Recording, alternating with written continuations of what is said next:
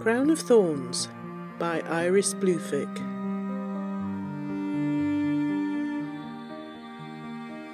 Chapter 22 Beginnings.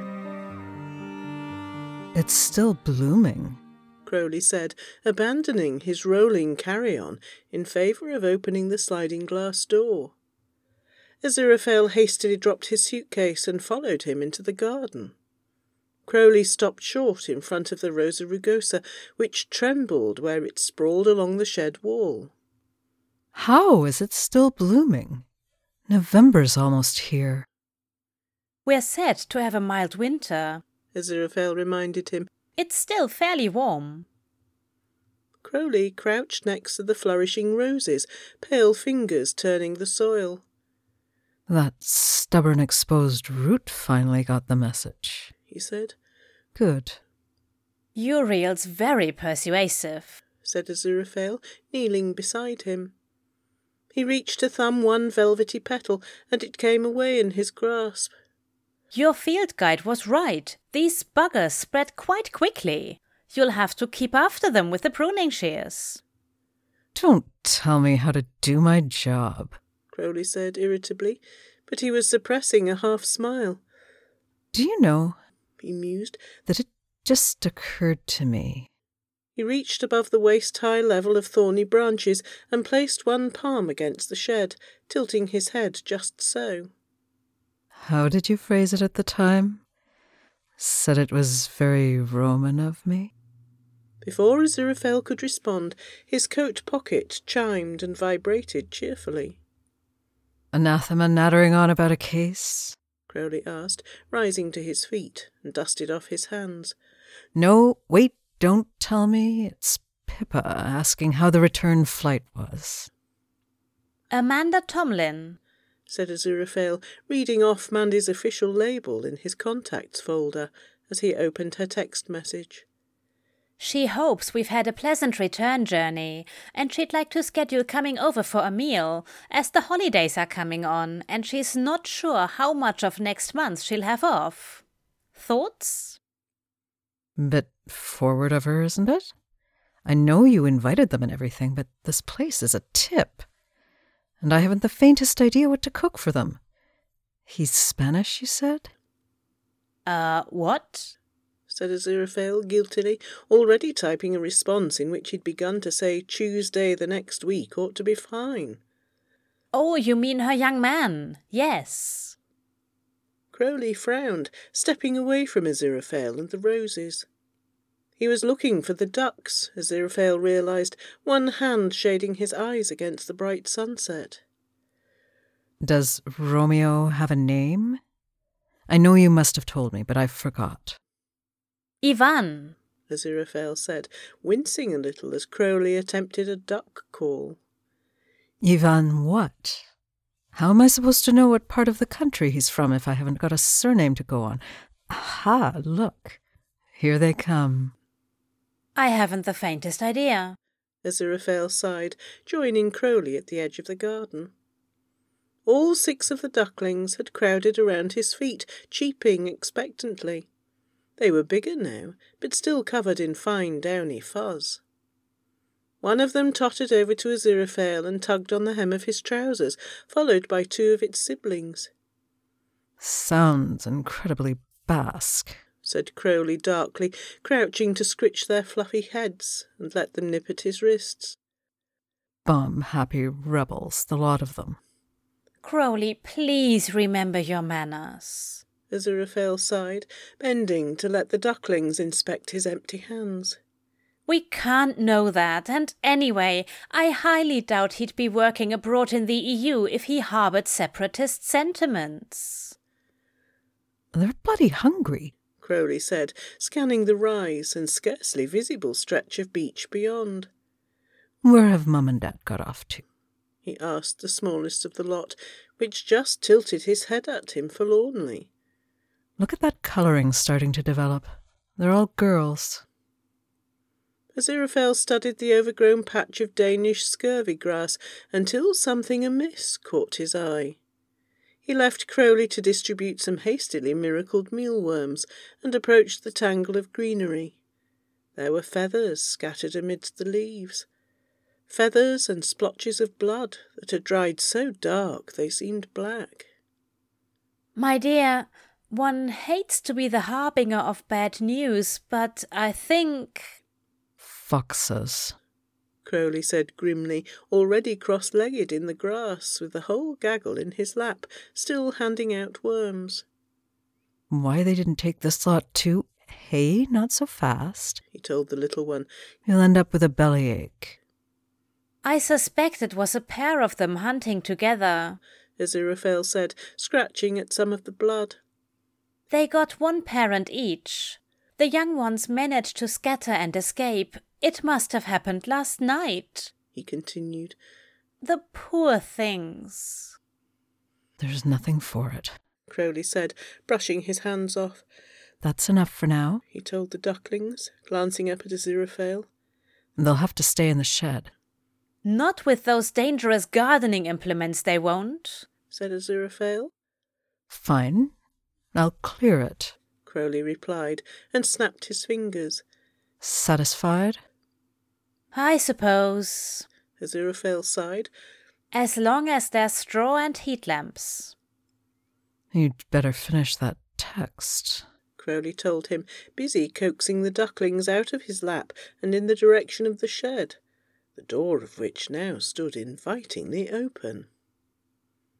Aziraphale had silenced his phone, so Crowley hadn't heard Mandy's response arrive. Tuesday it is, he said, feeling only a vague wash of relief. Plenty of time.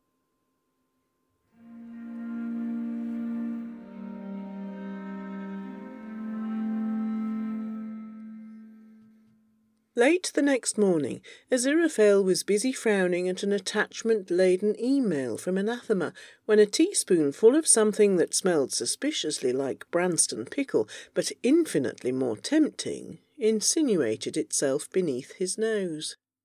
Try this, Crowley demanded, waving the spoon. Have I got it right?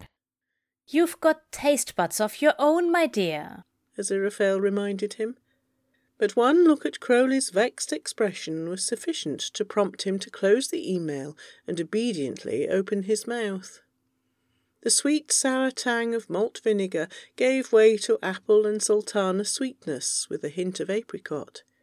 He detected chopped swede, carrot, gherkin, red onion, cauliflower, and beetroot in the flawlessly textured crunch of it. He caught a stray dollop of the stuff on his index finger and licked it away. I used russets instead of pippins, Crowley said. It's probably too sweet. Hmm. Aziraphale swivelled his chair around, fixing the angle at which he'd caught Crowley's mouth, which had been rather awkward. He heard the teaspoon slip from Crowley's grasp and land on the carpet with a soft thump. Crowley slid into Aziraphale's lap. Do you think so? Aziraphale asked, breathing hotly against Crowley's cheek. Not really, Crowley said. I just wanted to see what you'd do. I think, Aziraphale continued, I'd like to feed you some of that myself. Crowley shivered and squirmed invitingly. I wouldn't be averse. Just then something squeaked and tugged on Aziraphale's trouser leg. Within ten seconds it was several fluffy, restless somethings squeaking and tugging by turns. Crowley, you didn't, sighed Aziraphale, but the appeal was admittedly futile. I put some grapes in a bowl on the kitchen floor and piled some ruddy towels for them to play in, Crowley said, sounding more baffled than annoyed. They were perfectly content to just eat and chase each other about while I worked. And follow you if it suited them, no doubt, Aziraphale muttered. Game's up, kids, Crowley told the ducklings, shifting out of Aziraphale's lap with a wince. Time to go back outside. Don't get too used to this now. Flustered, Aziraphale watched the three ducklings that had strayed into the study follow Crowley out at an obedient, wing-flapping dash. There really was nothing for it, he supposed. He got up and followed them to the kitchen, watched as Crowley herded all six out of the front door, vanished for about ten minutes, and pointedly returned without them. By then, Aziraphale had managed to inspect the jars on the worktop and the pot on the hob. They'd have enough pickle to give three or four jars away. I'd like to give two of them to Pippa, Crowley said, rubbing the back of his neck. One for Nicola and Trevor, one for Anathema and Newt, one for Sophia and Adam. That'll leave us only one or two jars for ourselves, Aziraphale replied. I'll make more, Crowley said. Granted, this dinner you've arranged for tomorrow. You needn't overstretch. Aziraphale told him, watching as Crowley continued to spoon the mostly cooled batch into jars. They're not expecting anything elaborate. Mandy probably is, said Crowley wearily. She tried everything I made for the wedding and then went and raved about it to everybody at work. Did you know the manager has asked me to give the staff some advanced cookery lessons? No, Aziraphale said, startled. What did you tell him? I said I'd think about it. Crowley sighed. He said he'd pay me. Why hadn't I thought of that? Aziraphale wondered. Why hadn't he, for that matter?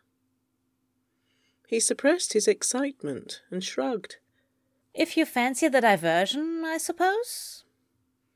I fancy an afternoon with you and as little clothing as possible, Crowley said waspishly, licking some pickle off his wrist.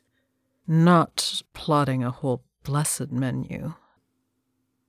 Aziraphale caught him around the waist and wrested the latest jar out of his grasp. We've got all the makings of a proper English ploughman's lunch and high tea to hand. Much easier on you, and Ivan will appreciate the cultural gesture, I'm sure. Crowley turned his head and tilted it until Aziraphale's mouth brushed his cheekbone. The only gesture I'd appreciate, he said, is you picking up right where you left off. Duly noted, Aziraphale whispered, kissing the faint blush he found there.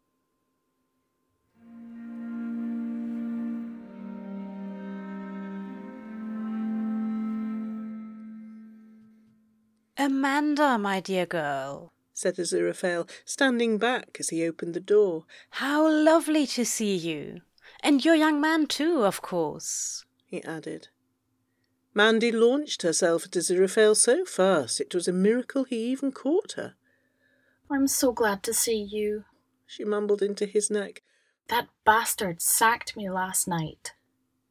Aziraphale appealed silently to Ivan for help. Ivan Sagarra, the lad offered as if in apology, shaking Aziraphale's hand where it rested at the small of Mandy's back. He was brown-eyed, fair-skinned, and had bright ginger blonde hair. Most notably of all, he was half an inch taller than Mandy, who was a tall girl to begin with.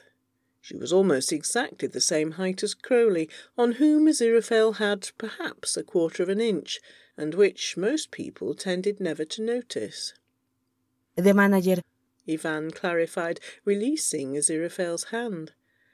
They finally had, um, pues, um, how do you say it? A verbal altercation that could not be resolved. Your English is superb, Aziraphale told him, and genuinely meant it.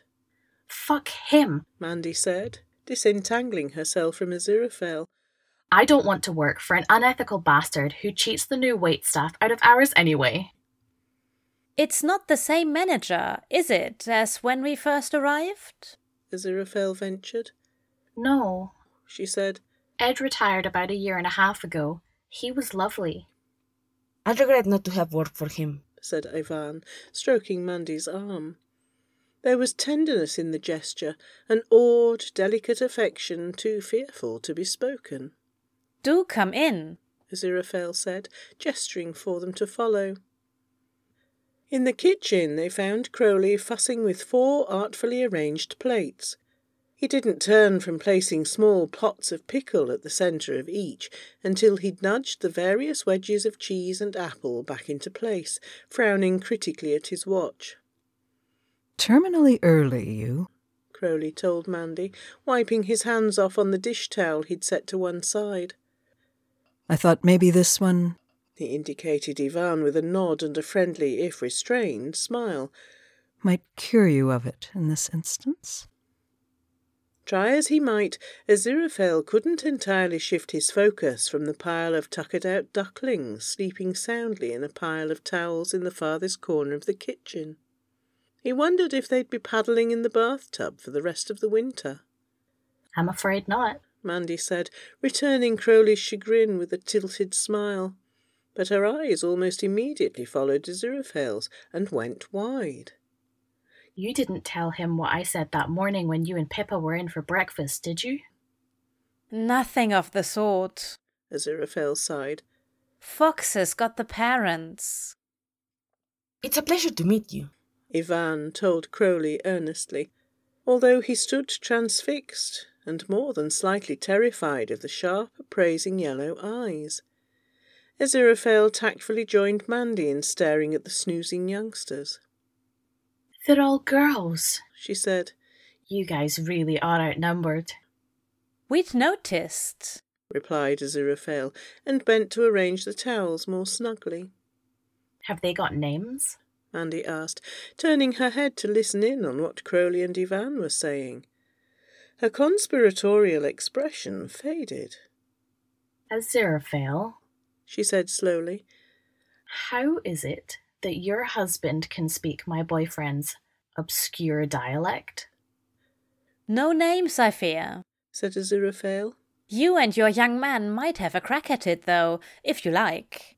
As for Crowley, well, I'm sure he's mentioned before that he spent some considerable time working in Spain and had reasonable cause to make sure he had Catalan and Basque as well as the majority. You both speak excellent French, Mandy continued, lowering her voice. I heard you translate for that lady in the cafe a few months ago, and Crowley just had to add his tuppence worth, as if hearing just you hadn't been surprising enough. French isn't surprising, said Aziraphale reasonably. It's sensible. Mandy stared at him in curious, quiet wonder, and then the other shoe dropped.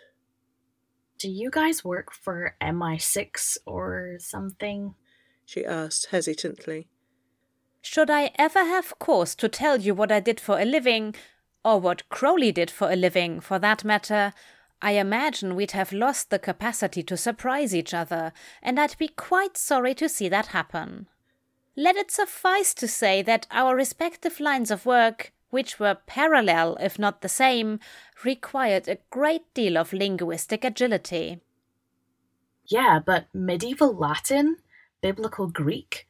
Oh, yeah, don't look so shocked. I talked to Sophia and the twins on Facebook. You guys are both secret super geniuses. Aziraphale glanced worriedly over his shoulder, but he needn't have been anxious. Crowley was mincing something on the cutting board in the middle of an explanation that sounded dreadfully archaic in Basque, but which was actually his favoured method of preparing watercress sandwiches. Ivan watched intently, interjecting every now and again with an eager question.